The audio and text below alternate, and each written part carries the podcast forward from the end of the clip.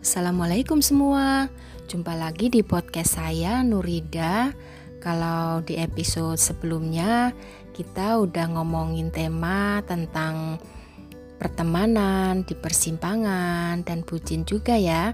Kali ini di tantangan hashtag tiga puluh hari bersuara akan memilih tema mengenai pemuja rahasia. Masih bersama the podcaster dot i d, komunitas podcaster terbesar negeri ini. Istilah pemuja rahasia biasanya diurai lewat lagu-lagu dan cerita.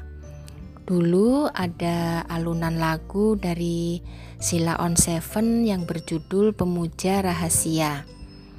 Memuja seseorang dengan senantiasa mendoakan, menaruh bunga, menuliskan cinta, dan selalu mengawasi tanpa menghiraukan perasaan sendiri dan berharap bahagia. Namanya juga rahasia. Semua yang dilakukan dengan diam-diam, tanpa suara, tanpa orang lain mengetahuinya, termasuk yang selalu dipuja-puja. Tapi itu hanya dalam cerita ya. Di dunia nyata, apakah juga ada?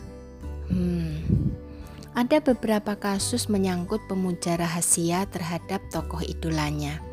Apalagi sekarang ini begitu gampang buat mengintai idola lewat media sosialnya misalnya. Mereka beranggapan apa yang dituang di dunia maya adalah segalanya, sehingga membawa khayalan yang membuncah dan merasa begitu dekatnya. Menurut saya sih, tak perlu terlalu ekstrim sebagai pemuja rahasia, apalagi ketika kita tak pernah bisa bertemu langsung dengannya. Sebab, sisi dari manusia, siapapun itu tetap sama, ada sisi baik dan buruknya.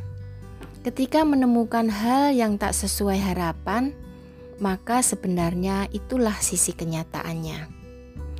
Kalau mau membuka pikiran, menjadi pemuja rahasia bisa diambil sisi positifnya juga. Menuang perhatian dan cinta sebagai semangat untuk memantikkan karya-karya. Tak ada salahnya sih, bisa menjadi salah satu inspirasi agar dapat membawa pada kekayaan hati yang bersandar pada dunia nyata.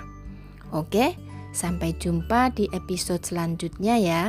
Jangan lupa follow I G saya et nurida z. Juga kepoin podcastnya Morning Doctor di Anchor F M dan Spotify. Salam sehat dan selalu semangat.